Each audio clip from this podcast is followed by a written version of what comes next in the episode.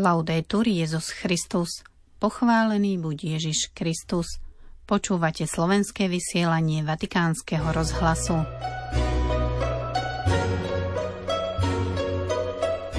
Je potrebná výchova k mieru, zdôraznil svätý Otec pri včerajšej poludňajšej mariánskej modlitbe.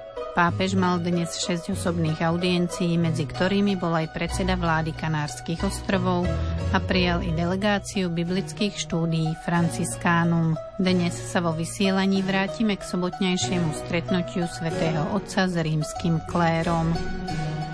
Novovymenovaný prešovský arcibiskup metropolita Jozef Jonáš Maxim navštívil Vatikán. Prinášame rozhovor, v ktorom okrem iného opísal situáciu na území Ukrajiny, kde pôsobil a vysvetlil výber svojho biskupského hesla. V pondelok 15. januára vás z väčšného mesta zdraví Miroslava Holubíková.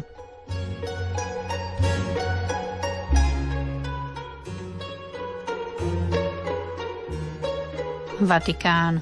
Včera po modlitbe Aniel pána pápež František vyzval k modlitbe za obete prírodnej katastrofy so suvou pôdy v Kolumbii.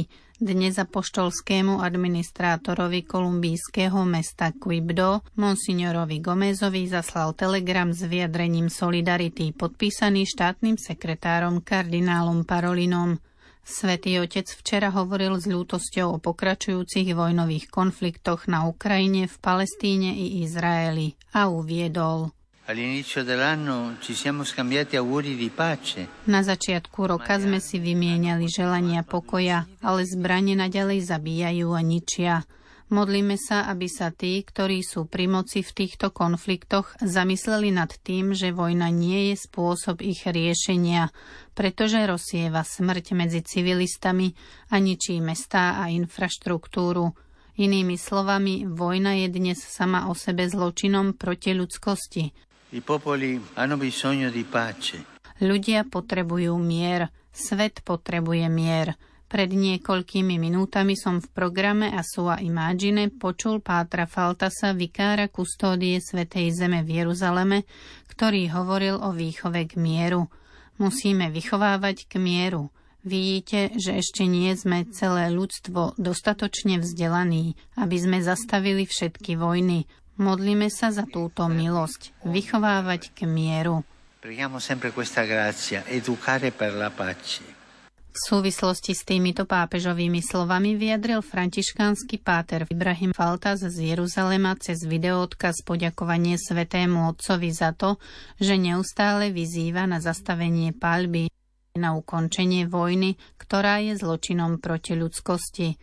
Vikár kustódie Svetej Zeme tiež s odvolaním sa na odvahu Jána Krstiteľa v nedelnom evanieliu prosí, aby sme nasledovali cestu naznačenú Ježišom, cestu so spravodlivosťou, láskou a pokojom, pretože len takto budeme mať mier po celom svete. Vatikán, Rím.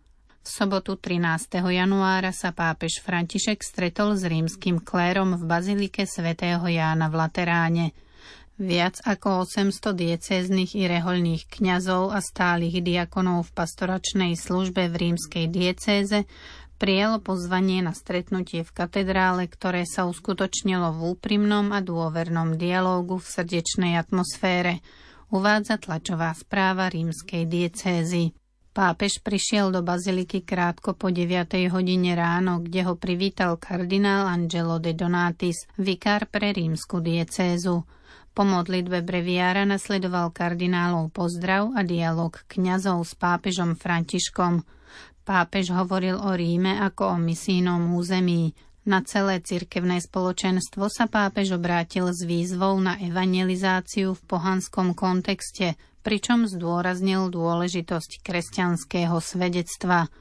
Oznámil, že po prestávke, ktorú si vynútila pandémia, obnoví návštevy farností diecézy.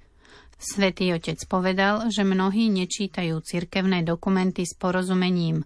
Treba dobre počúvať, zdôraznil pápež a pripomenul, že konflikty treba zvládať, ale nie skrývať – Ďalej bola reč o význame Božieho milosrdenstva. Rímsky biskup povedal, vždy odpúšťam, vždy je potrebné byť milosrdný. O diakonoch povedal, že musia byť uprostred ľudí v službe tým, ktorí ho potrebujú. Na záver pripomenul, že homílie by mali byť krátke, asi 7-8 minút a majú byť priame, vystihujúce ducha Božieho slova. Svetý otec odpovedal na viac ako 30 otázok kňazov. Na margo požehnania párov rovnakého pohľavia uviedol, že to nemení náuku o sviatosti manželstva medzi mužom a ženou. Požehnávame ľudí, nepožehnáva sa hriech – Tomuto sobotnejšiemu stretnutiu predchádzali tri návštevy farností, ktoré sa v uplynulých mesiacoch uskutočnili vždy za zatvorenými dverami v prefektúrach diecézy, kde si pápež František mohol vypočuť problémy tohto územia a diskutovať o nich so svojimi kňazmi. Vatikán, Slovensko. Sú to takmer tri mesiace, kedy svätý otec František vymenoval za arcibiskupa Prešovskej eparchie vladiku Jozefa Jonáša Maxima. Ako sa mení jeho pastoračná služba po návrate z Ukrajiny na Slovensko, prezradil v rozhovore vedúcemu slovenskej redakcie Vatikánskeho rozhlasu otcovi Martinovi Jarábekovi. Pri návšteve Vatikánu sa mi podarilo dostať nášmu mikrofónu vladiku nominanta Jonáša Maxima, ktorý v týchto časoch navštevuje rôzne dikastéria. Vítajte vo Vatikáne a chcel by som sa opýtať, aké sú také vaše bezprostredné pocity po tej nominácii, už asi tie prvé nejaké to nadšenie alebo také emócie, aj obavy upadli. Aké to je dnes? E, ďakujem za privítanie. No aké to je, no prakticky je len pár dní, ako e, teda som už odovzdal svoje všetky teda záväzky reholné, povedzme, v Ukrajine. Pár dní, keď som sa vrátil z Ukrajiny, teda už som sa presťahoval, takže až teraz do mňa to tak prichádza, že, že ma čaká nová misia, nová úloha.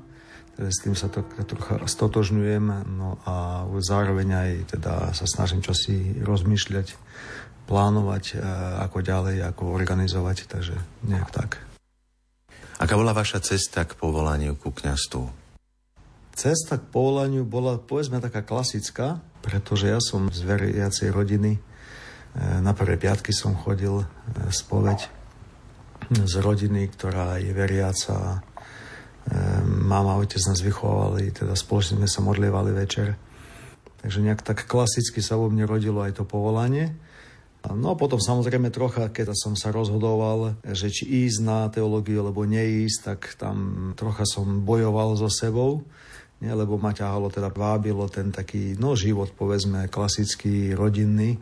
Takže som tam veľmi zvážoval, ale potom nakoniec, ako si tá Božia milosť popracovala aj so mnou, že predsa som prijal to rozhodnutie, že, že chcem byť kňazom, že Pán Boh ma k tomu volá, tak som si to uvedomil. No ja som teda až neskôr vstúpil do seminára asi pol roka za mojimi rovesníkmi, lebo najprv som bol ako obyčajný študent teológie v Prešove.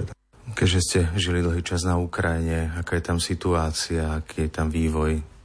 Nie je to ľahké, teraz zvlášť sa tak vníma taká, ak by som to povedal, chudoba ľudí, teda ľudia sa stali stále veľa chudobnejší, pretože pomáhajú veľmi veľa aj v tých okolnostiach, ktoré tam sú. No tam, kde som ja býval, ten náš kláštor, tak my, my sme to nejak nepocitovali, teda tú vojnu, ale mali sme veľmi veľa týchto utečencov, potom aj časy sme pomáhali tým biednejším rodinám, ktorí to potrebovali. Takže, no a potom samozrejme teraz prichádzajú mnohí ľudia, ktorí už majú alebo koho si na fronte, alebo už kto si zomrel. Takže prichádzajú svojimi takými starostiami, prežívaním, žiaľmi. Takže situácia nie je ľahká, aby som bol, že je ťažká Všetci si uvedomujú aj tu, že potom, aby sa to čím skôr ukončilo, lebo je to vojna. A všetci tak e, s nádejou čakajú, že aj Pán Boh čo si urobí. Teda veľmi tam je citeľná taká tá aj modlitba, také nádejanie sa teda na Božiu pomoc, lebo si mnohí si uvedomujú, že po ľudsky vyriešiť to je prakticky dosť nemožné tento konflikt alebo túto vojnu a preto e, svojimi pohľadmi pozerajú teda aj smerom k Pánu Bohu, aby, aby on čo si urobil zo svojej strany. Vo vašom menovaní sa stala taká zvláštna vec. Dám dve otázky. V jednej v podstate prichádza reholník do diecézy s povinnosťou diecézneho biskupa a zároveň teda prichádza ako keby zvonku.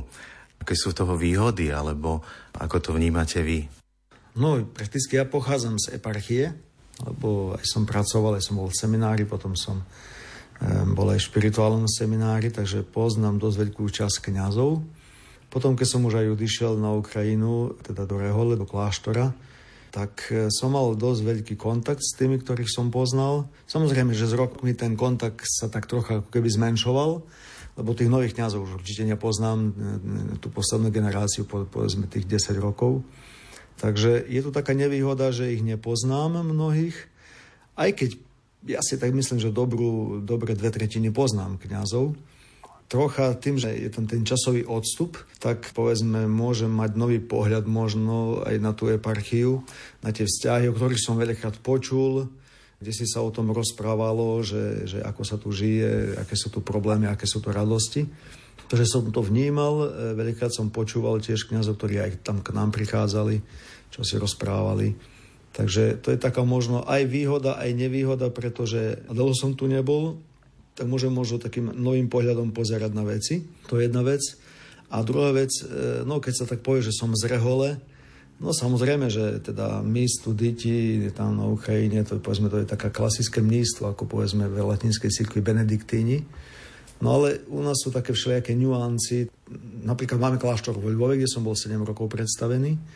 A tam sme fungovali prakticky ako farnosť, povedzme. Aj keď sme neboli farnosťou, takže veľmi veľa kontaktov s ľuďmi, pastorácia, spovedanie, krsty, sobáše, katechéza mladých, e, všelijaké výlety a tak ďalej. Takže prakticky 7 rokov som bol v povedzme takej plnej pastorácii, aj keď som teda ako, ako reholník. E, takže aj tieto skutočnosti poznám.